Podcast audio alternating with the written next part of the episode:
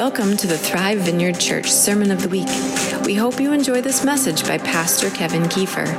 For more information about this podcast and other resources, visit thrivevineyard.com.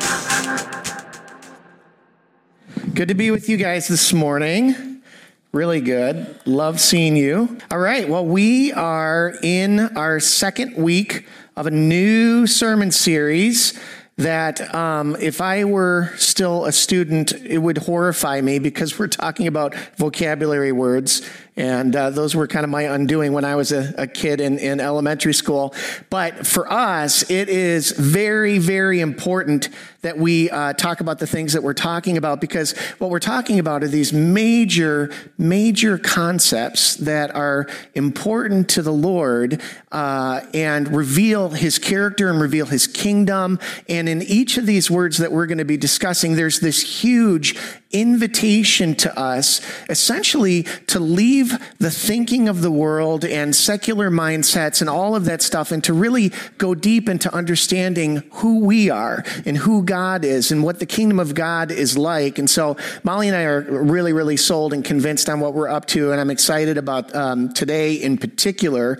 And I just have to tell you guys that if you don't run home and apply today's message, I, I, don't know what to do with you, honestly. Like this is this is the best thing going. So I hope that every one of you guys will just say, I am in. I want this. I'll do everything that you say, Kevin, no matter what you say. That's what I ask for at home as well. It never works out. Um, but anyway, so today's word is the word Sabbath. Today is about Sabbath, okay? And um, I want you guys to know right at the top that I'm going to be drawing extensively from a book that I'm reading called The Ruthless Elimination of Hurry by John Mark Comer. I am loving this book. I would encourage you guys to read it. Um, and so, just for a moment, just as we're getting started, we're going to dig uh, really, really deeply into this concept. I'm going to define it later, but for the moment, let's think about Sabbath is taking a day every week to step away from life and to rest in God. That'll be just kind of like our very, very quick working definition, okay? But before I talk about what Sabbath is, I want to talk about why we need Sabbath. And I'm going to go hard in the paint to try to, to make a case that you need to really um, receive God's call to, uh, to participate in Sabbath. I'm going to give you all kinds of reasons because it's important that I win your heart over. If your heart isn't all and you might be saying, hey, you don't need to convince me that I need a break. Um, the problem is, is that I've got young kids, or you don't, you know, you don't need to convince me that I need a, a break, but I have to work on Sundays, or my kids are, you know, participating in all kinds of sports on Sundays, and they won't reschedule those. You may have all kinds of reasons why um, you don't do Sabbath rest. Maybe already sense that it might be going, but I, I want to just challenge our thinking on this. And I hope I can shift your thinking about how you do Sabbath. And Jesus said this in Matthew 19. He said, Everyone, this is for us, everyone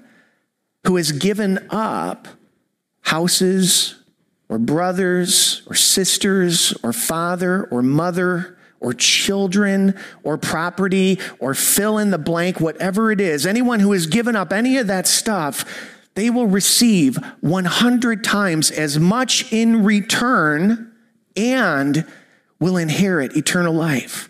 You see, we are called to live our lives differently than the rest of the world. We are called to live in a different kingdom. And when we do our lives God's way, I want you to know that there is multiplied blessing that God wants to bring us. But of course, there are a million pressures on us that would pull us away from the Sabbath, right? I mean, we all know this. Um, and, and I, the cultural waters that we swim in. Like, you know, I want you guys to think about our culture here in the Chicago suburbs, first century America. That culture Americana is sort of like what water is to a fish. It's our environment, it's what we're surrounded by, it's what we breathe in and breathe out, and it is what influences us. I hope you understand whether or not we give it permission to do that or not, right? It is just the stuff that surrounds us, and it, it defines for us what is good, it defines for us what is beautiful, it defines for us what is to be pursued, it defines success to us. Our culture tells us how to look, it tells us how to spend our time and our money. It tells us how to understand sexuality. It ta- tells us how to understand religion and politics, what is just and unjust, what is good and bad, right? This is the air that we breathe in.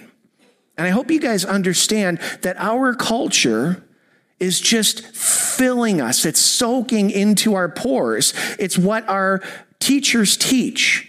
It's what our friends and neighbors believe. It's what our bosses and our coworkers promote to us. It's coming through every news outlet, through every page on social media. And it doesn't just influence us, it influences our families, it influences our children. We are marinating in the cultural milieu around us. And the problem is, is that so often what is happening around us is completely opposite of the character of God. It's completely opposite of what God has for us, of His kingdom, of His values. And because of what we live in, I want to say to us that we need Sabbaths, that we need to step away and step back from all of that stuff and marinate ourselves in the presence of God. We need to marinate ourselves in the kingdom of God, in His thinking. Does that make sense to you guys? You with me on this?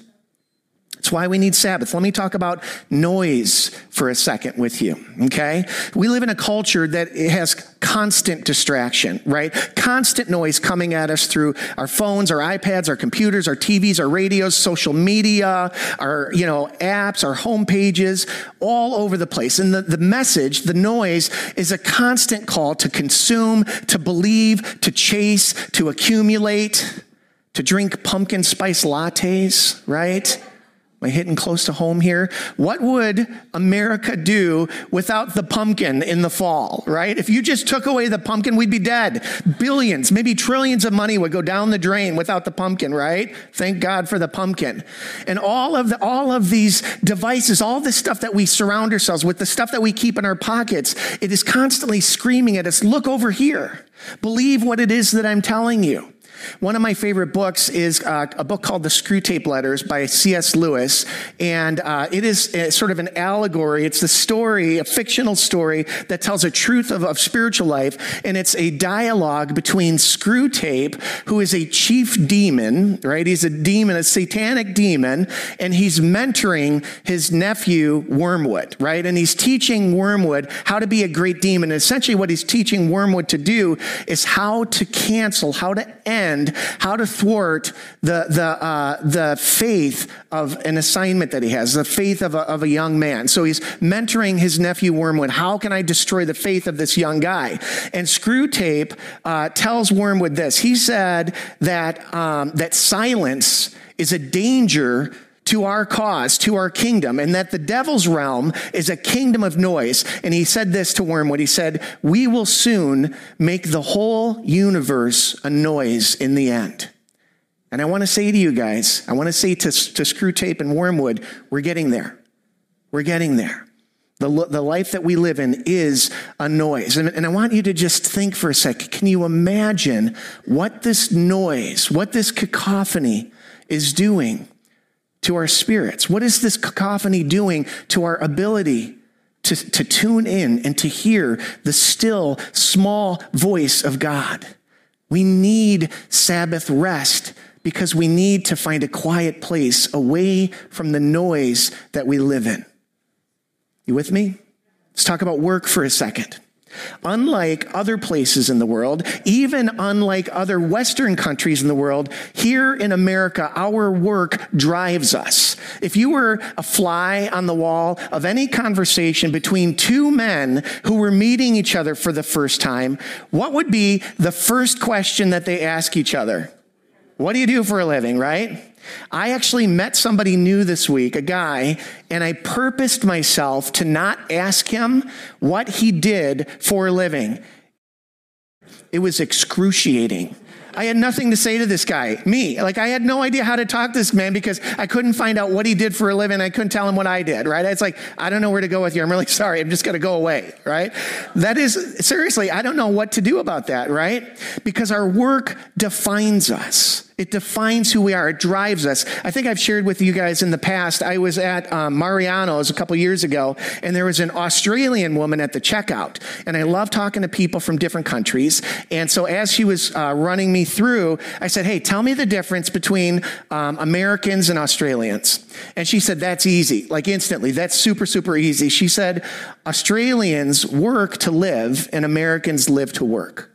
And I thought, oh goodness, that's not very good, right? But our culture presses us to work hard, to work long, and it teaches us that upward mobility and the accumulation of goods and the pursuit of money should be given more importance than nearly anything in our lives. I want to say to us that we need Sabbath. We talk about sleep for a second. Did you guys know that for centuries and centuries and centuries, the average person slept 11 hours per night for, for literally a, a millennium. 11 hours a night is what people slept. And that all changed a little over 100 years ago here in America. You know what happened a little bit over 100 years ago? The light bulb was invented, right? Thomas Edison invented the light bulb, and from that point on, we could work at night. And that's what we did. And we went from 11 hours of sleep per night to seven hours of sleep per night. We lost four hours of sleep overnight. And I want you to imagine what is that doing to our souls? What is it doing to our bodies? What is it doing to how we um, bring ourselves to our deepest relationships? Might we need Sabbath rest? Now, I'm going to hit it very, very personally with one last little uh, thing that I want to do with you guys. I want to, I want you to think about your own hearts, uh, and to, to get there, I want to talk about Jeff Foxworthy, uh, the comedian of the '90s. Anybody know who Jeff Foxworthy is? Okay, so he is a guy. If you if you're young, you probably don't know him, but he is this uh, this comedian who was from Georgia, and his whole shtick was you might be a redneck if, and then he filled in the blank, right?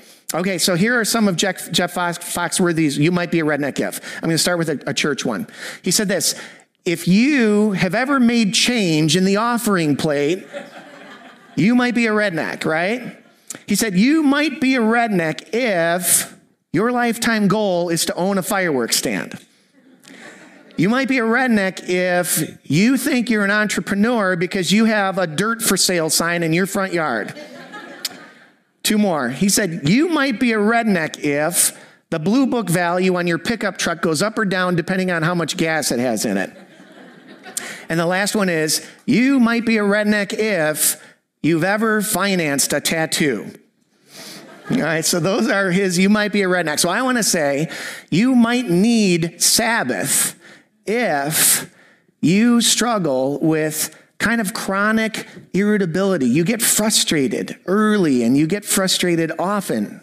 You might need Sabbath if you struggle with restlessness, if you feel like you can't slow down, you feel like you can't relax, you can't just sit and be. You might need Sabbath if you struggle with workaholism or nonstop activity. You don't know how to stop. You don't know when to stop. You might need Sabbath if your priorities are out of order, if you've lost touch with your calling, if you've lost touch with your identity. You might need Sabbath if you have a lack of care for your body, if you're not good to your body, if you don't get enough sleep, if you don't eat well, if you don't exercise, even though you want to. You might need Sabbath if you kind of have escapist behavior where you spend too much time all by yourself doing Netflix or social media. You might need Sabbath if your spiritual connection with the Lord, your spiritual disciplines, those conduits of God's grace have gone by the wayside and you don't seem to be able to have time with the Lord in prayer or time in the, you know, in the word or time worshiping. You might need Sabbath if you feel disconnected, disconnected from God, disconnected to the church, and maybe even disconnected to yourself, to your own soul. And I want to ask, is this ringing any bells with any of you guys this morning? And so, after all of that, the question I would ask is, is why would God want you or I to spend one seventh of our life resting? And I would say that the answer is because if we don't spend one seventh of our life resting, we will not spend the other six sevenths of our life very well at all. And so, what is Sabbath, church? What is Sabbath? Well, uh, Sabbath comes from a Hebrew word which is Shabbat, and it simply means to stop. Just stop, right? And so Sabbath is a day to stop. It's a day to stop working. It's a day to stop running. It's a day to stop consuming, stop stressing, stop chasing, Stop distracting. There's another Old Testament word it's called nuach, and it means to come to rest somewhere. And my key scripture for uh, Sabbath today is going to come right out of the Ten Commandments. And this is Exodus chapter 20, starting in verse 8. And um, I'll read it in just a moment. This is not a pumpkin spice latte, by the way. I rebel.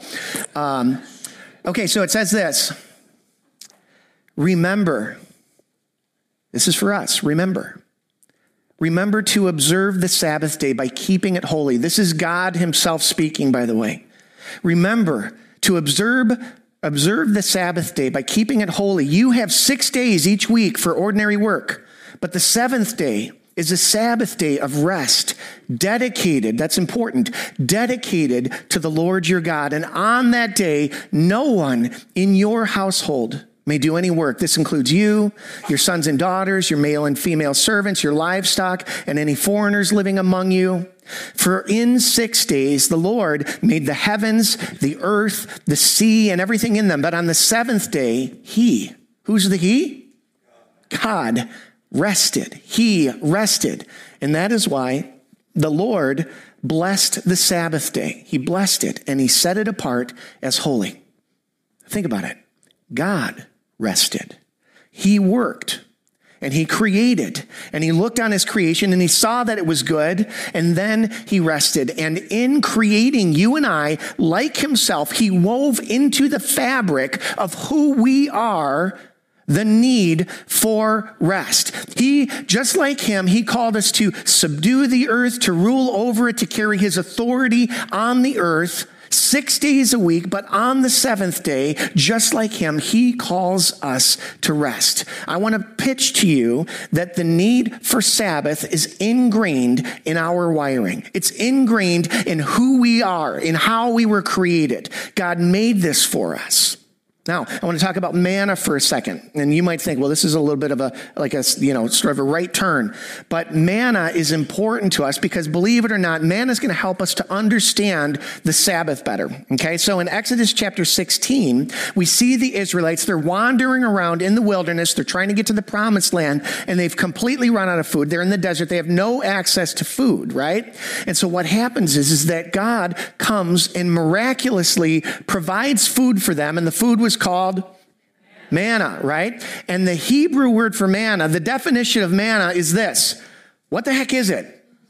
That's the definition of manna, right? I don't think that like anywhere there's an actual what the heck, but the, the actual definition of manna is what is it, right? They had no idea what this stuff was. But here's the point, and it's an important one. It's an object lesson for us about why we need Sabbath. And it's this the manna, this strange food, was a gift directly from God. It was His provision for them. It was his provision for their sustenance. And there was always enough. God would provide it and they would gather it up and they would eat it, right? And they would just put it in baskets and live on it each day. But on the seventh day, the Israelites would stop gathering the food, they would stop gathering the manna, and they were to stop and they were to rest and they were to trust that what God provided, the manna that God provided on day six, would actually be enough for day seven. And in doing that, that was a picture for them that their hope, their trust, what they were to live on, it all came from God. It wasn't going to happen because of what they were able to do. It wasn't going to come because of their catalytic abilities, their smarts, their hard work. What their, the life that they had was provided to them by God. And so on that seventh day, They rested from their pursuing, they rested from their striving, they rested from their working, and they had to trust that what God had done in days one through six would be enough to carry them through day seven. And it was a, it stirred up a trust and a reliance on God in them. And that's what God wants for us. He wants us to pause and to recognize that everything that you have, everything, comes from the Lord. Not one penny of what you have came from any other place than the Lord. Your house, your goods, everything. It's all the Lord's. He provided every bit of it. And so when he calls us to Sabbath rest, what he's calling us to do is to set all of our fake accumulation, the stuff that we did, to set all of that aside and to say, my life is yours. You provide everything that I have. I trust completely in you. Does that make sense? So you might be wondering, like, is this like a rule you just read out of the Ten Commandments? I thought that the, we're not under the law. Didn't Jesus like solve all that for us? And it's true, he fulfilled the law. But here's the way I want us to think about this, okay? Um, it's like there's there's no rule out there that says that you can't binge watch Netflix on Monday night from midnight to six in the morning and then wake up and have an important meeting on Tuesday. There's no law that says that you can't do that but it won't work out very well for you. You're going to have a cruddy Tuesday, right? But there's no rule about that. There's no rule that says that you have to eat healthy food all the time. But if you never do, you're going to suffer the effects of having a poor diet. You just will. Uh, there's no law about any of this stuff, but it falls into the category of God's wisdom and his plan. And he says, I made you. I created you. I know how you work best. I know how you tick, and I know what you need because I put it in you. And so, if we want to be wise, then we would follow God's instructions for us because otherwise we will be kicking against the grain of how we were created. So, put Sabbath into the category of a loving, uh, instruction from your maker, the one who knows you better than you know yourself. And yet, many of us suffer because we routinely turn our backs on Sabbath. And that's why the author of Hebrews writes this. He said, Make every effort to enter into that rest. Make every effort, church, to enter into that rest. And Jesus said this very famously. He said, Come to me, all you who labor and are heavy laden, and I will give you rest. Take my yoke upon you. You're going to hear about this in a second. Take my yoke upon you and learn from me, for I am gentle and humble in heart, and you will find rest for your souls. For my yoke is easy and my burden is light. And when Jesus says, Take my yoke upon you, a yoke, a rabbi's yoke, Jesus was a rabbi, he had followers, and a rabbi's yoke was the rabbi's teaching about how to do life, how to do life with God, how to do relationship with God, how to do marriage, how to do kids, how to organize your time, what a good life would look like. And so what Jesus was saying is, is take my whole body of teaching about life, how to live, and live that life out. That's that's Jesus' yoke. And he says, when you take my yoke on, when you, when you follow my instructions, when you honor and obey me and trust me with how you live, you're going to find rest for your souls. You're going to find that your life got easy. You're going to find that the burdens that you used to carry have gone away because Jesus' burdens are light and he brings rest for us. Am I making a good case for Sabbath? All right. So what could Sabbath rest look like for you and for I, right? Well, in the New Testament, the Sabbath day was called the Lord's Day, right? It was a day set aside to the Lord, right? And that happened both in the Old Testament and in the New Testament. So let's start with the easy piece of this, the first part biblically a core practice, the core practice for Sabbath day. It was the core practice of Jesus' life. It was the core practice of Paul and Peter and all the old, other Old Testament figures and New Testament figures. And it would be this. A core practice of Sabbath day is to gather together in the church, to gather together at the temple. And of course, this is why, again, the author of Hebrews says this, and let us not, double negative, let us not neglect our meeting together as some people do, but encourage one another, especially now that the day of his, his, return is drawing near, near. Let us not neglect our meeting together as some people do, but encourage one another instead, especially now that the day of his return is drawing near. And I want to say this so sad that unlike the last 4,000 years of history, somewhere over the last 30 years of American history, Christians who love Jesus, who follow God, who are all in, have somehow gotten the idea that gathering together is an option. That this is like a nice thing to do, and maybe even a slightly important thing to do, but we don't have to. We have freedom now. We don't have to gather together. And when we think that, when we neglect our being together as a family, our calls, when we neglect doing that, we are neglecting a serious call on our lives to do two things. One, to come and to worship God together in this house. And secondly, we are neglecting the call on us to be together so that we can encourage one another and so that we can be encouraged. You guys being here is not just some sort of thing that you do as part of our culture. Actually, we were singing about tearing down old religious ways in our worship time, right? This isn't just a thing we do. This is a thing that was that was like ingrained into what God has for how we will grow and thrive as a church and as people. Okay. And so I want to encourage you guys. I want to challenge you guys to make the gathering together in this place a priority for you because it was a priority of Jesus. It was his custom. It was Paul's custom. I didn't have time to list all the scriptures, but it is a regular rhythm of any person that would grow in, in Christ. Okay. And so for me, I just want to say in my own life, being here with you all sets the tone. It sets the table for the rest of my Sabbath day. It changes everything. It just gets me ready for Sabbath. Okay. Now, so that's the first piece, gathering together. Now, for the rest of how um, we might spend our Sabbath and how I want to um, help you guys to engage Sabbath, I have this very, very clever acronym that's going to help you to remember this. Unfortunately, my acronym is the worst acronym ever regarding Sabbath, right? There it is. We're going to race. I really tried to get Sabbath to fit into a rest, R E S T. Nope, can't do it. It can never be done. There's no preacher that will ever find a good Sabbath rest from the R E S T. So we're going to race. We're racing to Sabbath, right? And so here is what race means Sabbath is a day where we are going to race. We are resting, we are attending, we are connecting, and we are enjoying. And I actually hope that you will write this on your phone, that you will post it somewhere in your house so that you can be reminded of this, okay? So when we race, we start by taking much needed rest. Second that we do thing that we do is we attend. And what I mean by that is, is we t- attend to our own hearts primarily. We attend to our hearts and we will also attend to the hearts of our key people.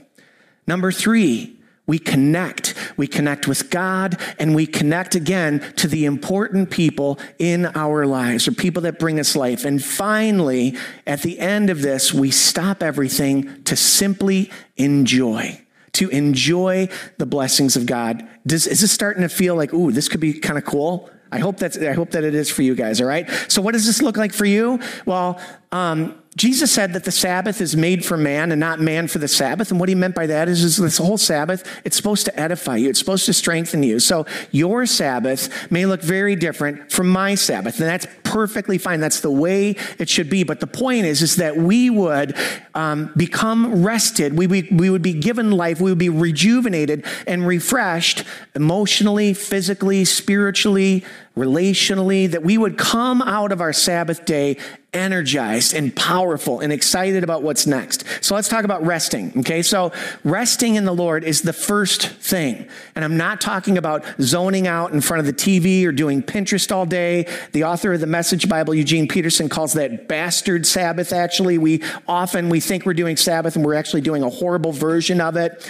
But Sabbath is about resting and about finding and doing the thing that gives us our truest rest, that brings the most life to our soul that refreshes us for the start of our week. And so I want you to think for a second what really energizes you? What really gives you life? That would be the first piece of Sabbath. And so if you are, um, if you're a person that sits at a desk all week long and your neck gets all like stiff and stuff like that, for you, Sabbath might be riding a bike or golfing or taking a walk or something like that. But if you're a person that works physically hard during the week, Sabbath for you would have to include a three hour nap, I would assume, right?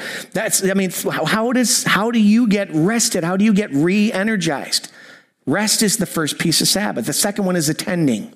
And what we're talking about is we're talking about attending to our own hearts, about stepping back to just dwell with ourselves and to just kind of go, how am I doing right now? Am I happy? Am I frustrated? Am I sad? Am I, am I overly tired? Am I worried about something? And I think a, a really good thing to have when we attend to ourselves is to have um, a notebook so that we could just write our hearts down on a piece of paper. I think oftentimes launching, attending with like reading a psalm or something like that can be really, really life giving. But we want to get our hearts out and we want to come into contact with how we're really doing. And we don't judge it. We don't try to change it. We just present it to the Lord. We like, it's like, this is where I'm at. And so write that stuff down and get it out and just offer it to the Lord. You don't have to do anything other than discover, discover where you're at.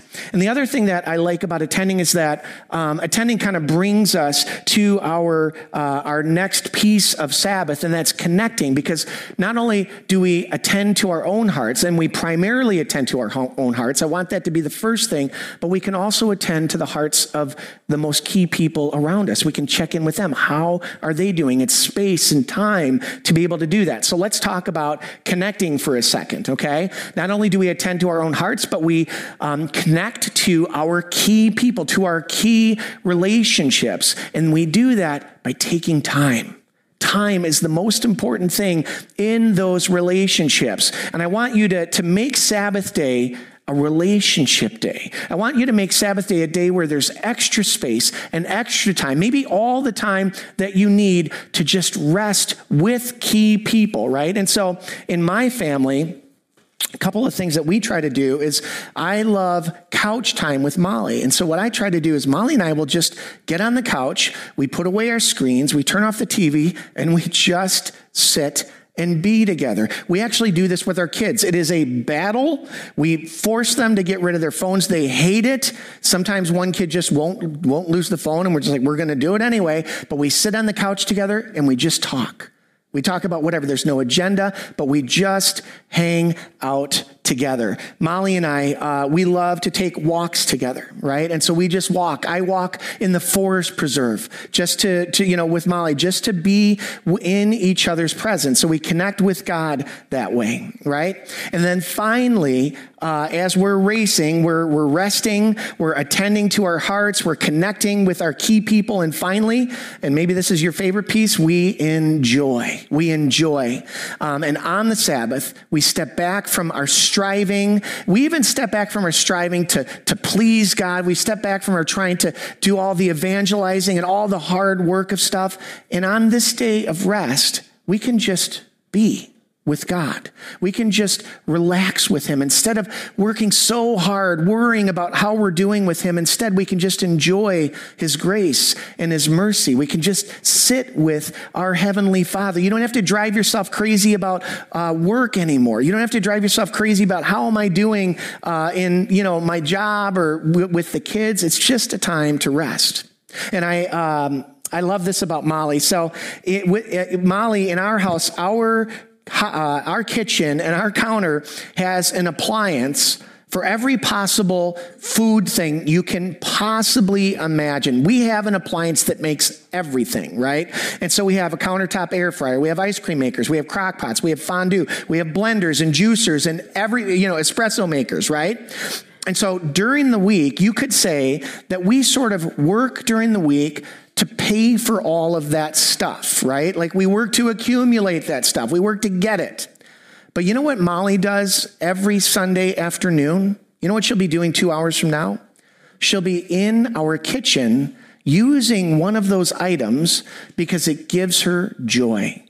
She's in the kitchen baking. She's in the kitchen whipping up some sort of like a bowl of fruity goodness of some sort. I don't know what she's, but it's it's got coke. I don't know, whatever. Anyway, so Molly loves to spend Sunday afternoons just making food that she loves, that we love, and food to give away to people because it brings her life. She enjoys it. And so I want to ask you guys, what do you enjoy? In your life because that is a spiritual thing. And on Sunday afternoons, as we give our hearts and our days to God, God says, I want you to do something that will bring joy to your heart. How's that sound? Is this, is this making any sense to you guys? Okay, so we're wrapping up. I want to implore you. I want to invite you. I want to challenge you. whatever the word is that could get you to shift your thinking, whatever the word is that could get you to look at how you spend, presumably your Sunday or whatever Sabbath day you would have, I would like to, to ask you to rethink the whole thing. I'd like to ask you to look at how you've been living your life and to just sort of go, am I actually living in Sabbath rest? Am I actually doing this thing that God has ingrained in me and called me to do? Am I actually showing up on Monday morning rested and excited and ready to go because I have had such an amazing day on Sunday? Because if your Sundays aren't amazing, then you're probably not yet experiencing what God has for you in Sabbath rest. And the promise, of course, is, is that if you spend this day, this Sabbath day, racing, right? Resting, um, attending, connecting, and enjoying. If you do that, every other day that you live will be blessed. And so I'm going to close with the scripture Matthew 11. As you can imagine, God is just so good. And this ain't just some sort of talk that the preacher gives that you guys um, can just, you know, walk away from. God actually has rest for you. He longs for a better life for you. This rest thing, it's really not about like God getting some sort of glory. It's about your, your good. And so let's just open up our hearts because the Spirit of God wants to um, heal your heart this morning. And I know that there are many in here that have been stretched too thin. There are many in here that have lived in a way that just isn't God. It isn't restful. It doesn't bring life. And the Spirit is calling you back. He's calling you to repent, to turn away from empty practices, and to live a new life, a life of trusting in Him, manna life. Here's um, what Jesus said again Are you tired? Are you worn out? Burned out on religion? Come to me. Get away with me, and you'll recover your life. I'll show you how to take a real rest. Walk with me and work with me. Watch how I do it. Learn the unforced rhythms of grace. It's one of the best lines ever. Learn the unforced rhythms of grace. Jesus says, I won't lay anything heavy or ill fitting on you. I won't make your life worse, I'll make it better. Keep company with me, and you'll learn to live freely and lightly. And so, Lord, I pray that you would um, turn our hearts towards you on Sabbath day, the day of the Lord. And I, I pray, Lord, that the, the noise and the lies of our culture that are scarily beginning to make sense to us because we've been living in it for so long. I pray that you would silence that noise. And I pray, Lord Jesus, that as we step into this trusting place, even though it might scare us, even though we don't know how to do it yet, that as we step into this place of trust in observing Sabbath, of, of, of taking it in for ourselves, of walking it out for ourselves, I pray that, it, that you would provide real rest. And for any one of us that we just say, I don't know how to do that, I don't know how to give up whole day of my life. I just pray, Lord Jesus, that you would um, send your spirit to tutor us, that you would send your spirit to counsel us, that you would send your spirit to give us confidence in you. And I, I just pray, I, church, I can get, I, I'm getting this feeling that for any of us that would trust God in this, that would take Him up on this, I, I, just got this sense that six months from now, you will be a different person will be a different person. So, Holy Spirit, come. Holy Spirit, come. I see you guys just opening up your hearts to Him. Just receive the loving ministry of the Spirit right now. There are some in here that feel a sense of guilt, some feel a sense of shame because you haven't walked in this. And that's just a lie of the enemy. And so we, um, Lord, we just rebuke any condemnation around this. And we rebuke any sense of hopelessness, like, I can't do that. And I pray, Lord, would you pour out faith right now? Would you pour out faith and confidence and a desire, a zeal for you? Church, if the Lord gets this first day of your week, He is going to have so much more of you for every other day. This is big.